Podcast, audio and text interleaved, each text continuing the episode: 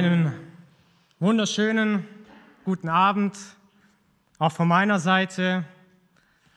Ein gesegnetes neues Jahr.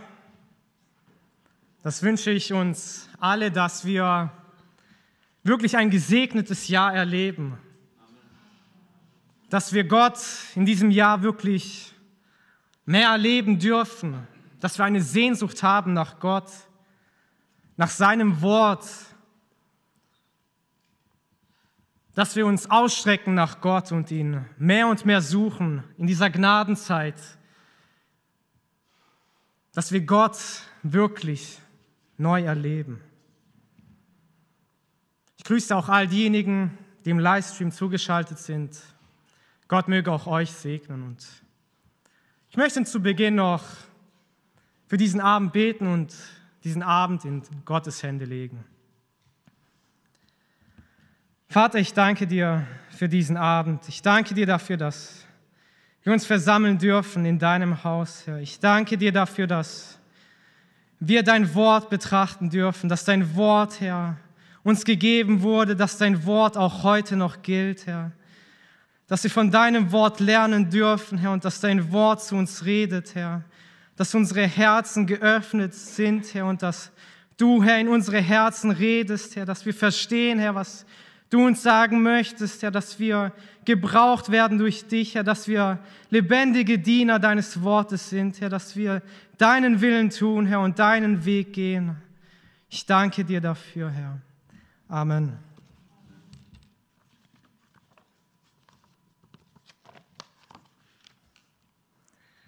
Ja, es ist schon lange her, dass wir einen normalen Mittwochabend hatten, einen normalen Bibel- und Gebetsabend. Wenn ich mich recht entsinne, schon drei Wochen, vielleicht auch mehr. Ich möchte wiederholen, beziehungsweise noch einmal durchgehen, was wir das letzte Mal betrachtet hatten. Wir haben begonnen mit Apostelgeschichte 12. Apostelgeschichte 12 beginnt damit, dass Herodes Jakobus, den Bruder des Johannes, tötet. Und weil es den Juden gefiel, nahm er auch Petrus fest. Und Herodes nahm Petrus und er warf ihn ins Gefängnis. Und wenn wir diesen Text lesen, dann sehen wir, dass Petrus bewacht worden war von Soldaten, von Kriegsknechten. Er war gefesselt an diesen Soldaten. Aber wir lesen, ein Engel erschien Petrus und er kam zu Petrus und er befreite ihn und er löste ihn von diesen Ketten und er führte ihn aus dem Gefängnis. Der Herr stand ihm bei. Der Herr half ihm. Der Herr war mit seinem Knecht. Der Engel befreite ihn vom Gefängnis und führte ihn in die Stadt. Und Petrus erging zu Maria, der Mutter des Johannes. Und eine Dienerin von Maria sagte zu Maria, Petrus ist vor der Tür. Petrus ist da, aber Maria glaubte nicht. Und auch wenn sie ungläubig war, so sah sie, dass es Petrus wirklich war. Und Petrus bezeugte, dass Gott ihm aus dem Gefängnis gebracht hatte, dass es Gottes Hand war dass Gott ihm aus dieser Gefangenschaft geführt hatte. Und ich möchte weiterfahren mit Apostelgeschichte, Kapitel 12, die Verse 18 bis 23. Das Thema, um das es heute geht, ist das Gericht Gottes über Herodes Agrippa. Apostelgeschichte 12, die Verse 18 bis 23. Ich lese aus der Schlachter 2000. Als es nun Tag geworden war, entstand eine nicht geringe Bestürzung unter den Kriegsknechten, was wohl aus Petrus geworden sei. Als aber Herodes nach ihm verlangte und ihn nicht fand, verhörte er die Wachen und ließ sie zur Hinrichtung abführen. Und er ging aus Judäa nach Caesarea hinab und hielt sich dort auf. Herodes war aber erzürnt über die Bewohner von Tyros und Sidon. Da kamen sie einmütig zu ihm. Und nachdem sie Blastus, den Kämmerer des Königs, für sich gewonnen hatten, baten sie um Frieden, weil ihr Land von dem des Königs seine Nahrung erhielt. Aber an einem bestimmten Tag zog Herodes ein königliches Gewand an und setzte sich auf dem Richterstuhl und hielt eine Rede an sie. Die Volksmenge aber rief ihm zu, das ist die Stimme eines Gottes und nicht eines Menschen. Sogleich aber schlug ihn ein Engel des Herrn, weil er Gott nicht die Ehre gab, und er verschied, von Würmern zerfressen. Amen. Soweit Gottes Wort.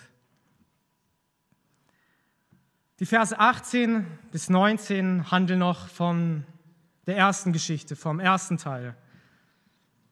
So lesen wir in Vers 18, als es nun Tag geworden war, entstand eine nicht geringe Bestürzung unter den Kriegsknechten, was wohl aus Petrus geschehen war. Die Befreiung des Petrus aus dem Gefängnis, welches wir in den Versen 11 bis 17 lesen, hat sich während der Nacht abgespielt, in der Petrus ebenso wie die Kriegsknechte, die mit ihm angekettet waren, aber auch die Kriegsknechte, die vor der Zelle standen, geschlafen hatten. Wir haben gelesen, Petrus, er wurde von einem Engel, der Engel des Herrn, aufgeweckt. Und die Soldaten, sie hatten es nicht mitbekommen, dass Petrus von ihnen gegangen war. Vermutlich sind die Soldaten mit Tagesanbruch wach geworden und haben dann das Fehlen des Petrus bemerkt. Vermutlich haben die ersten beiden, die mit Petrus angekettet waren, das Fehlen zuerst bemerkt und haben dann anschließend die Wachen, die vor dem Gefängnis waren, befragt, ob sie vielleicht wüssten, wo Petrus steht. Ob vielleicht Petrus bei ihnen war, ob sie vielleicht etwas verpasst hatten. Wie konnte Petrus entkommen, war sicherlich eine Frage von diesen Soldaten. Wie konnte er aus diesem Gefängnis, wo er doch angekettet war, entkommen.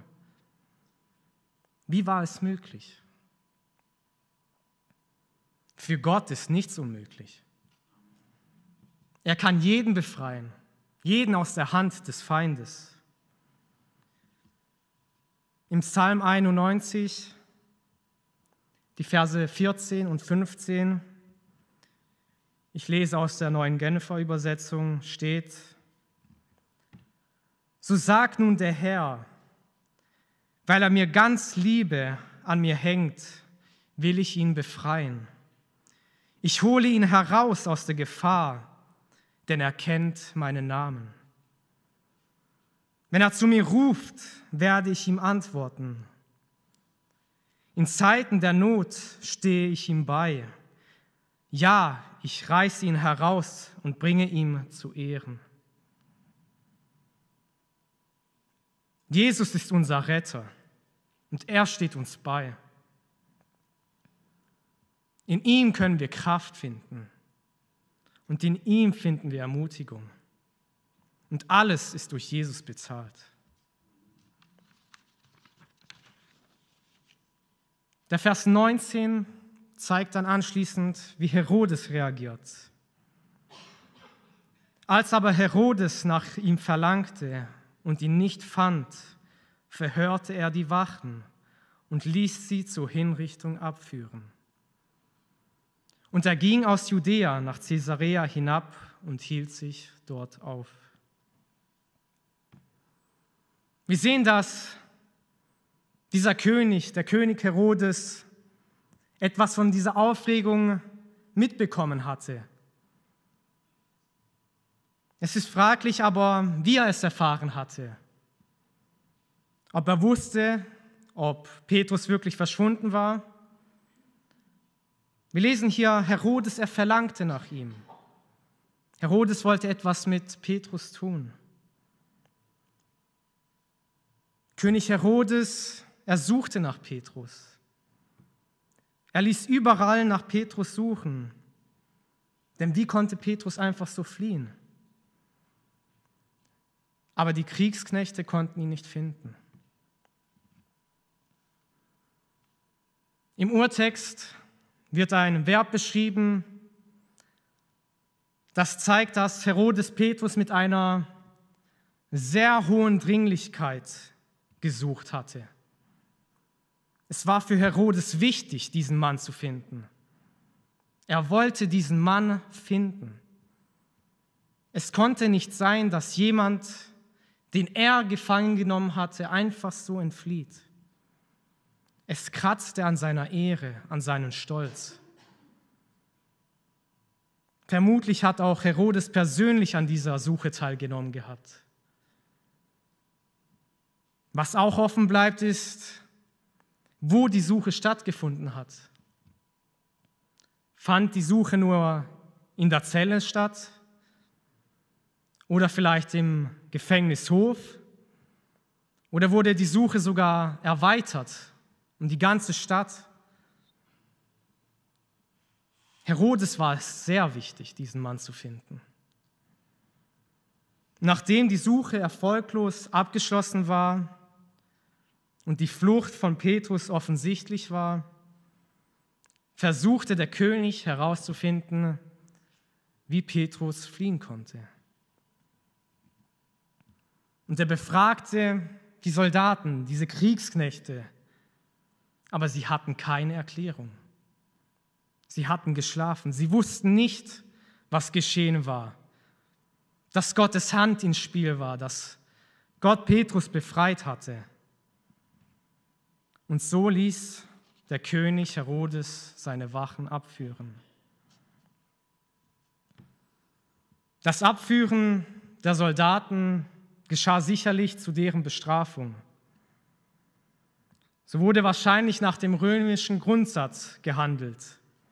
Das beschreibt, dass die Wachsoldaten für den Gefangenen zu haften hatten und das zu diesem zugedachtes Schicksal zu erleiden mussten.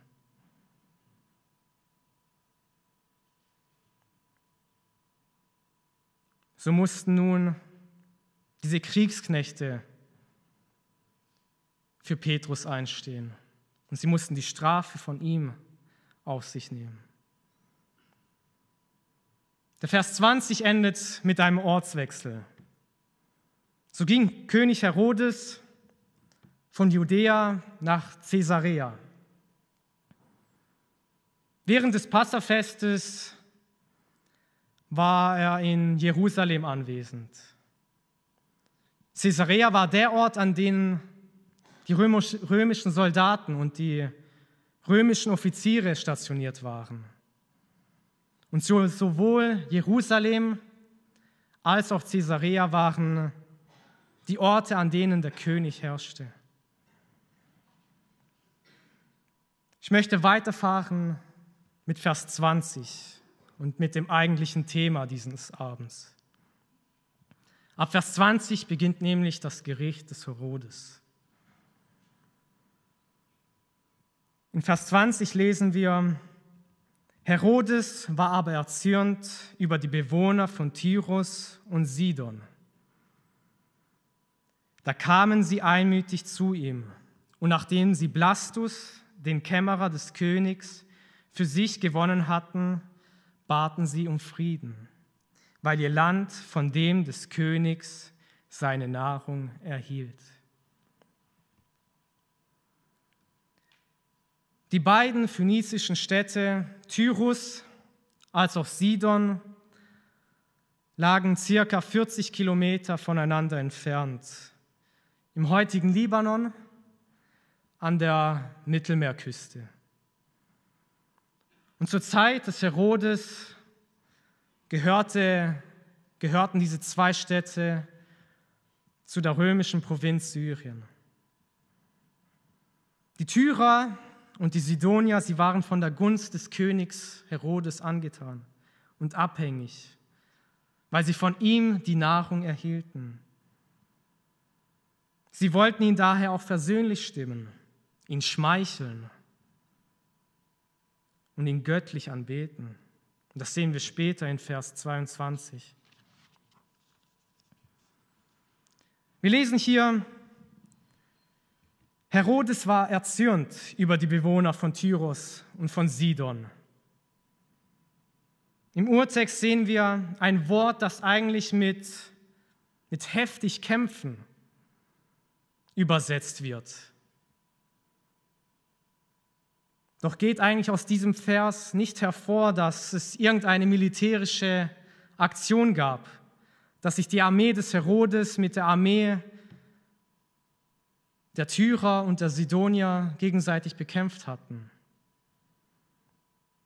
Ich denke, dieses hätten die Römer auch nicht geduldet. Deswegen können wir sagen, dieser heftige Kampf, es war kein äußerlicher Kampf, es war ein innerlicher Kampf. Warum Herodes auf die Tyrer und Sidonier so zornig war, warum er diese so hart bekämpfte, das wissen wir nicht. Sagt uns die Bibel nicht, was ihn genau aufgebraucht hatte. Es wird auch nicht gesagt, wie sich dieses Zürnen äußerte. Da die Tyrer aber und die Sidonier schließlich zu Herodes ankamen, vorstellig wurden. Das weist auf Sanktionen hin. Sie kamen, so kamen die Tyrer und die Sidonier zum König, um mit ihm zu reden. So lesen wir auch, dass sie von dem König Nahrung erhielten. Wahrscheinlich erhielten sie nicht mehr so viel Nahrung da der König erzürnt war über sie. Wahrscheinlich kam es zu einer Einstellung von Lebensmitteln oder es wurde weniger Lebensmittel geliefert und den Bewohnern gegeben. Da es die Tyrer und die Sidonier so hart traf, lenkten sie auch schließlich zu einer Umkehr auf.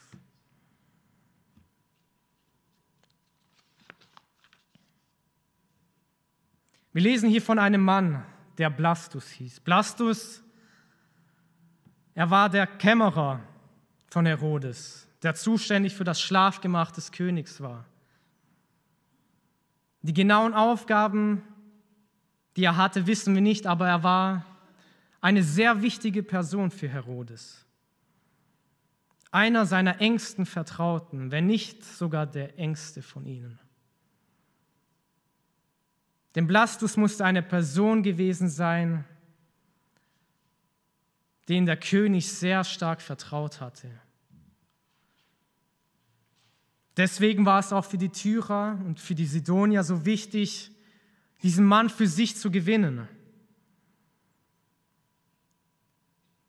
Ob der Kämmerer von den Gesandten überzeugt worden war oder überreden worden war, wir wissen es nicht oder ob er vielleicht sogar bestochen war. Wir wissen aber, sie konnten diesen Mann für sich gewinnen.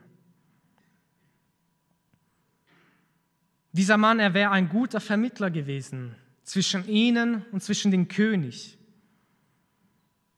Er hätte einen großen Einfluss über die Entscheidungen des Königs gehabt und ihn auch so gut beeinflussen können.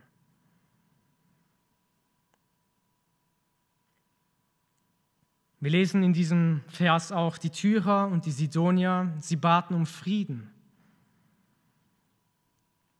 Wahrscheinlich war es das Ziel von ihnen, dass es zu einer Aufhebung dieser Sanktionen kam.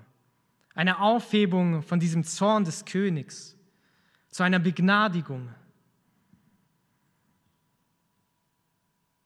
Sie baten zeigt auch, dass es eine länger währende Bitte war, möglicherweise sogar ein Ritual.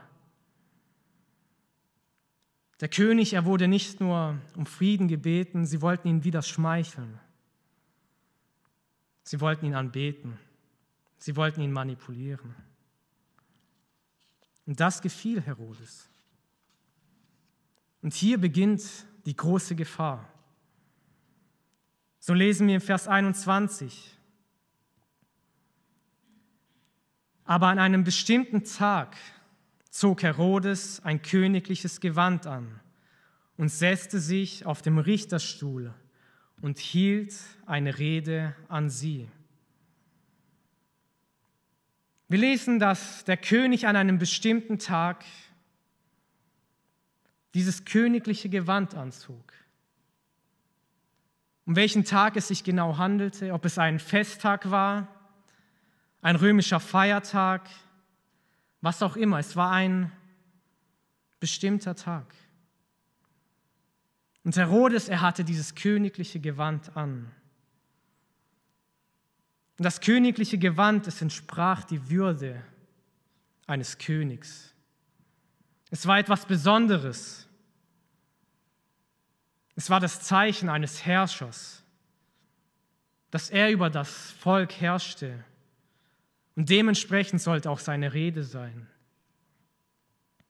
Zur damaligen Zeit gab es einen großen Rednerpult, wo alle Menschen den König sahen. Und Blastus äh, und Herodes wollte sich erheben.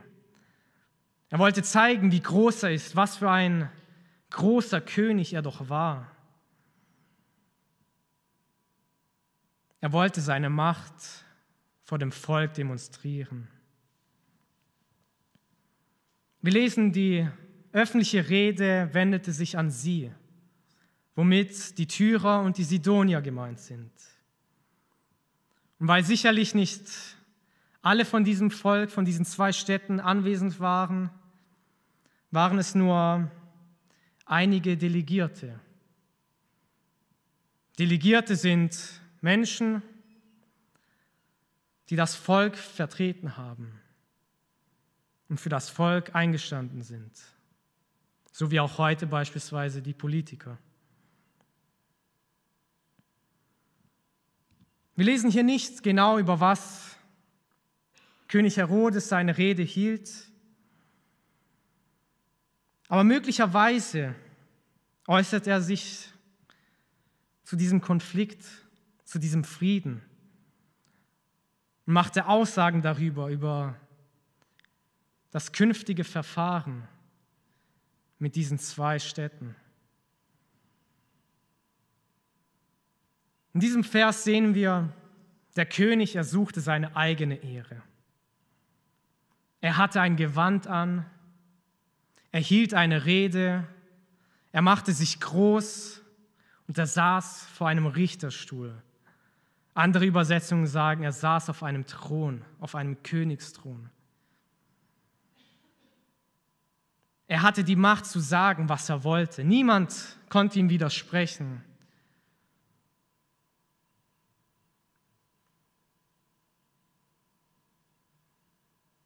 Er war arrogant von seinem Status, den er hatte.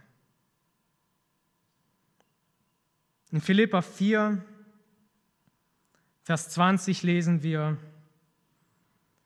Unserem Gott und Vater aber sei die Ehre von Ewigkeit zu Ewigkeit. Amen. Gott allein gehört die Ehre, keinen Menschen,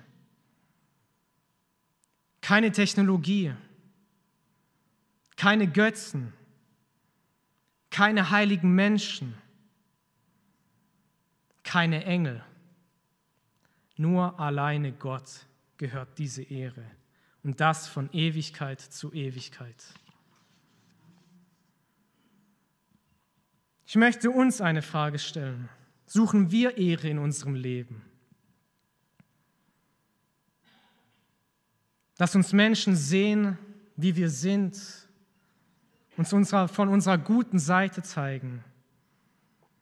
Anerkennung mit Dingen, die wir tun. Dass wir doch ach so heilig sind oder mit Dingen, die wir sagen. Wollen wir uns selbst erhöhen, dass wir etwas Besseres sind als andere Menschen? Wir selber sind auch Sünder. Und wir sind genauso angewiesen von der Gnade Gottes. Im Lateinischen gibt es ein Sprichwort, das heißt Soli Deo Gloria. Gott allein sei die Ehre.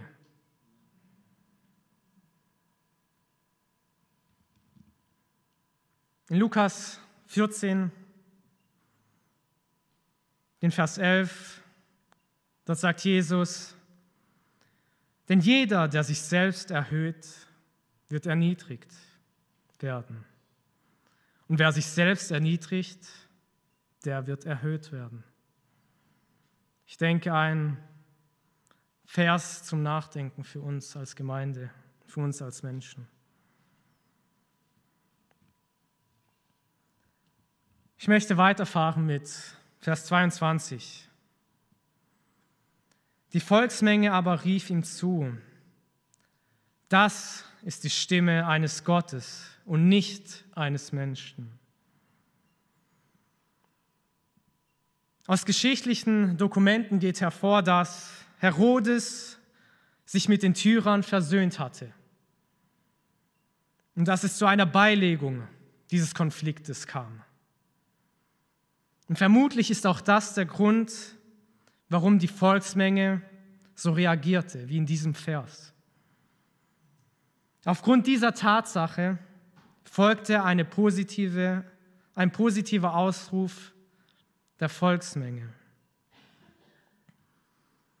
Wer genau mit dem Volk gemeint ist, ist auch nicht ganz klar. Ob es sich nur um die Sidonier und die Tyrer handelte, die anwesend waren, oder ob es auch die Soldaten waren von Herodes, die Römer, die anwesend waren.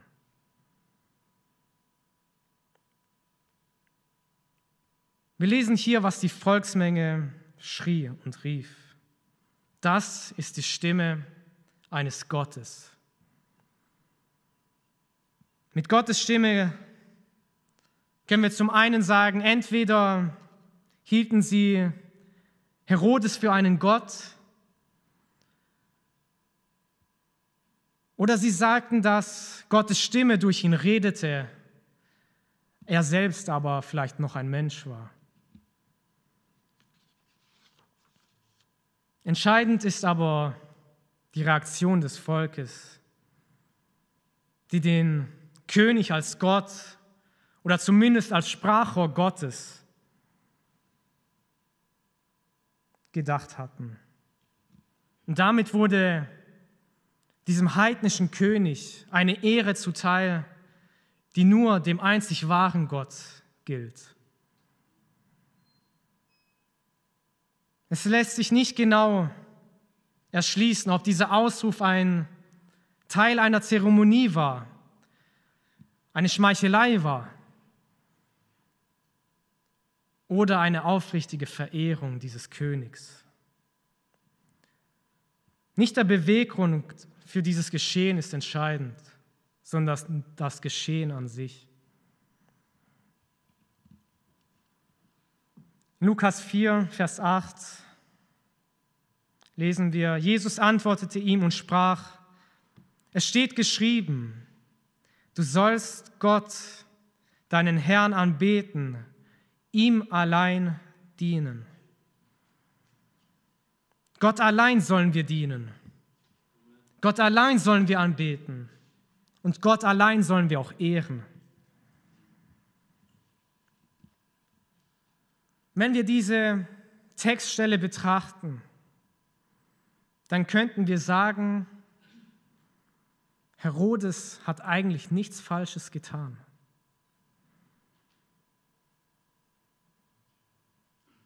Es war das Volk, das ihn als Gott bezeichnete,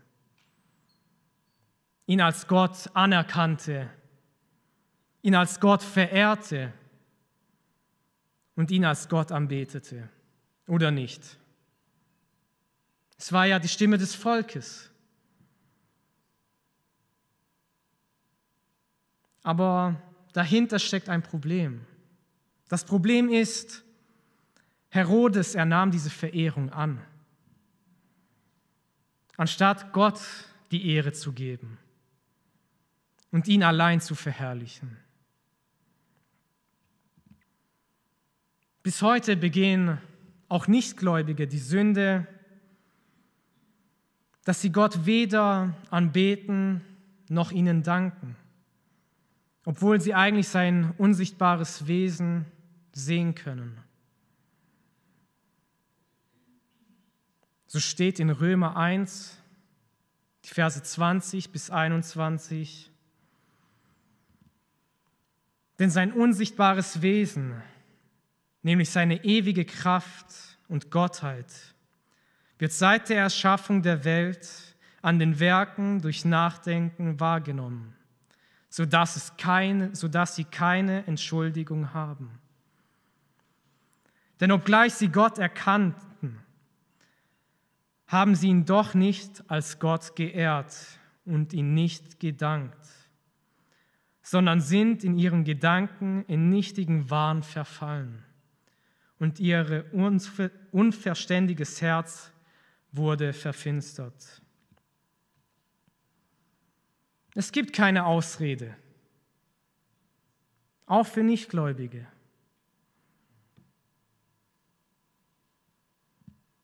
Ehre, Ruhm gehört nur Gott und Gott allein. Auch wir Menschen, wir Christen, wir Gläubigen dürfen keinen anderen Menschen göttliche Ehre erweisen. So lesen wir schon in den zehn Geboten davon, dass wir Gott alleine anbeten sollen. Du sollst keine anderen Götter neben dir haben. Du sollst dir kein Bildnis machen, weder von dem, was oben im Himmel, noch von dem, was unten auf Erden ist, noch von dem, was in den Wassern unter der Erde ist. Auch wenn wir vielleicht keine Könige anbeten oder keine Herrscher anbeten, besteht trotzdem eine Gefahr, dass wir zum Beispiel besondere Redner, besondere Prediger anhimmeln und uns nur um sie beschäftigen, uns nur um ihre Bücher beschäftigen, ihre Predigten verschlingen und nur so ein Teil der Wahrheit, ein Teil des Wort Gottes in uns aufnehmen und nicht das ganze Wort Gottes diese heilige Schrift, dieses ganze Buch Gottes. Wir brauchen alles. Oder zu Konferenzen, zu Musikern, zu Konzerten, zu Shows. Wenn wir dort unsere Zeit investieren, anstatt Gott die Ehre zu geben und ihn zu suchen.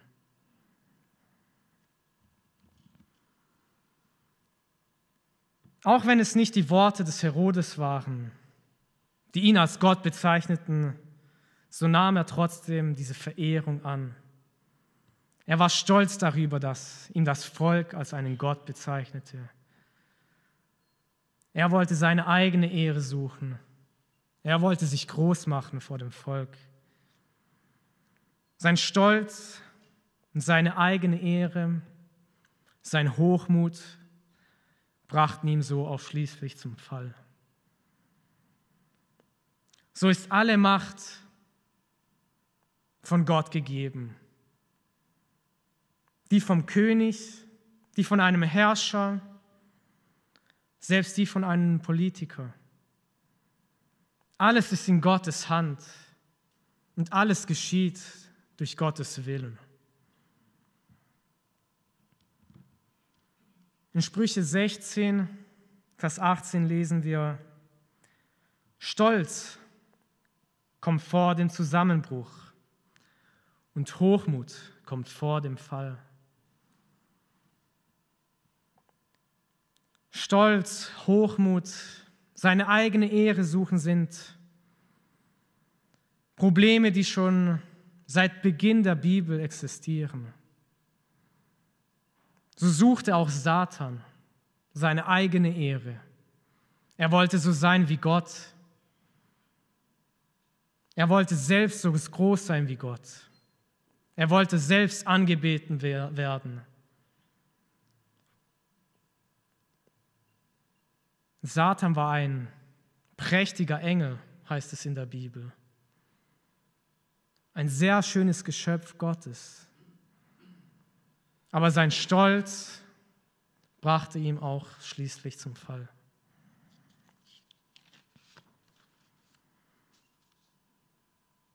Da König Herodes seine eigene Ehre suchte, da er stolz war und sich anbeten ließ, kam das Gericht Gottes über ihn. So lesen wir im letzten Vers, in Vers 23, Sogleich aber schlug ihn ein Engel des Herrn, weil er Gott nicht die Ehre gab, und er verschied, von Würmern zerfressen. Es fällt eins auf, dass König Herodes alleine die Strafe traf, obwohl er nicht mal selbst bezeichnete, dass die, Gott, die Stimme Gottes durch ihn redete. Aber es wurde ihm zum Verhängnis, dass er dem Volk nicht widersprochen hatte, weil er stolz war und seine eigene Ehre gesucht hatte. So hatte Gott nicht das Volk bestraft, sondern ihn.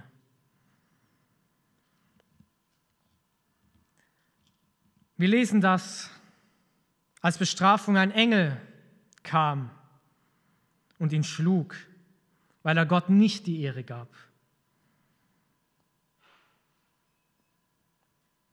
Eine genaue Schilderung, was genau mit diesem Schlag gemeint ist, fehlt, aber es lässt sich dennoch sagen, dass Herodes aufgrund dieses Schlages schlussendlich auch starb. Und dabei fällt auch auf, dass der Wurmfraß nicht nach dem Tod folgte, sondern diesem vorausging. Der Wurmfraß, es war nicht ein Zeichen der Verwesung, dass er schon gestorben war, dass er tot war und sich der Körper so langsam zersetzte, langsam wieder zu Erde, zu Staub wurde. Nein, es war eine schwere Krankheit, die Gott ihm auferlegt hatte und die den Körper so langsam zersetzte. Gott gab ihm eine Krankheit und einen leidenden Tod als König.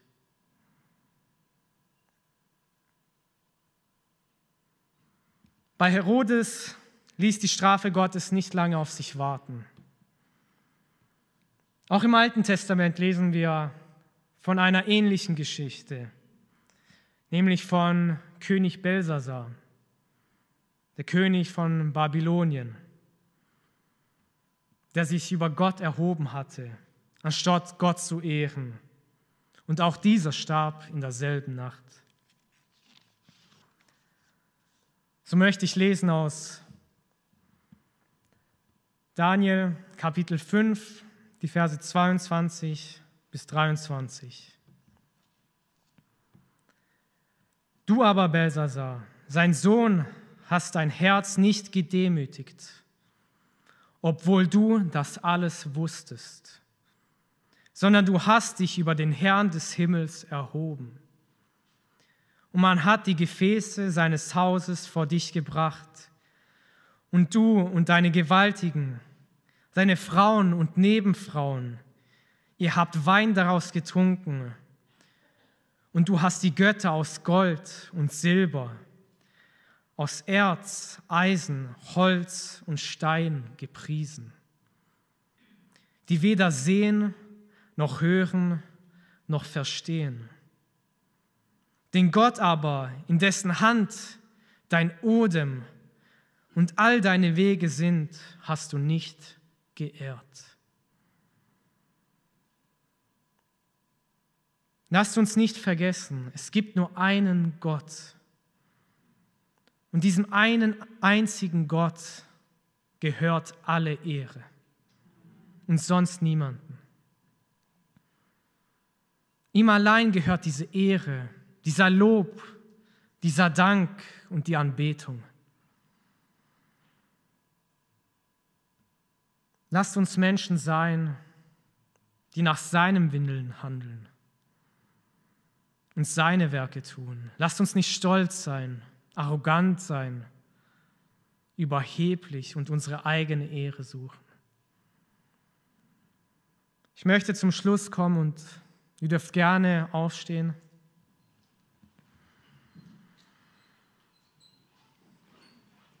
Wir haben das Schicksal dieses Königs gesehen. Ein König, der seine eigene Ehre gesucht hatte.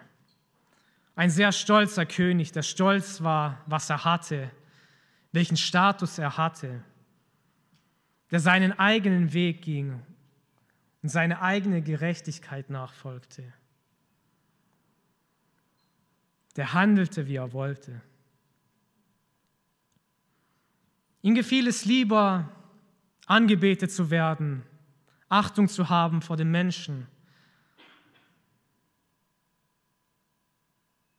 Denn die Stimme des Volkes war ihm sehr wichtig. Lasst uns nicht solche Menschen sein, die auf Stimmen von Menschen hören, die blind davor hergehen, sondern lasst uns auf Gottes Stimme hören. Was Gott in unserem Leben tun möchte, was Gottes Wille ist in unserem Leben. Wir haben gesehen, Gott verurteilt die Stolzen. Er verurteilt diejenigen, die ihre eigene Ehre suchen. Lasst uns solche Menschen sein, die den Blick auf Jesus richten, die auf Gott schauen und nach seinem Willen handeln. Gott ist derjenige, der uns stark macht, der uns gebraucht. Wir wollen lebendige Diener sein, die ihm nachfolgen. Ihm allein gebührt die Ehre. Lasst uns noch einmal gemeinsam ins Gebet gehen und diesen Gott anbeten, diesen Gott preisen. Vater, ich danke dir dafür, dass du ein lebendiger Gott bist, Herr, dass du uns gebrauchen möchtest, Herr. Ich danke dir dafür, dass, dass du uns dein Wort gesandt hast, Herr. Ich danke dir dafür, Vater, dass wir durch dein Wort erleben dürfen, Herr, dass dein Wort uns gebraucht. Ich danke dir dafür, Vater, dass wir, Vater, durch dich leben dürfen. Herr, ich möchte dich bitten, Herr, dass du all den Stolz, Herr, von uns nimmst, Herr, dass wir, Vater, gedemütigt werden, Herr, und vor deinem Thron kommen, Herr, dass dein Wille geschieht, Herr, dass wir ausgerüstet werden, Herr, mit deinem Geist, dass du uns gebrauchen möchtest, Herr, als eine lebendige Gemeinde, dass wir auf deine Stimme hören dürfen, Herr, dass wir verstehen, Herr, was du uns zeigen möchtest, Herr, dass wir diesen Weg gehen dürfen, Herr, den du gebracht hast, Herr. Ich danke dir dafür, Vater, Herr dass wir vor dir stehen dürfen, Herr, dass du ein Gott bist, Herr, der lebendig ist, Herr. Dass all der Lob, Herr, nur dir gehört, Herr. Ich danke dir dafür, Herr. Amen.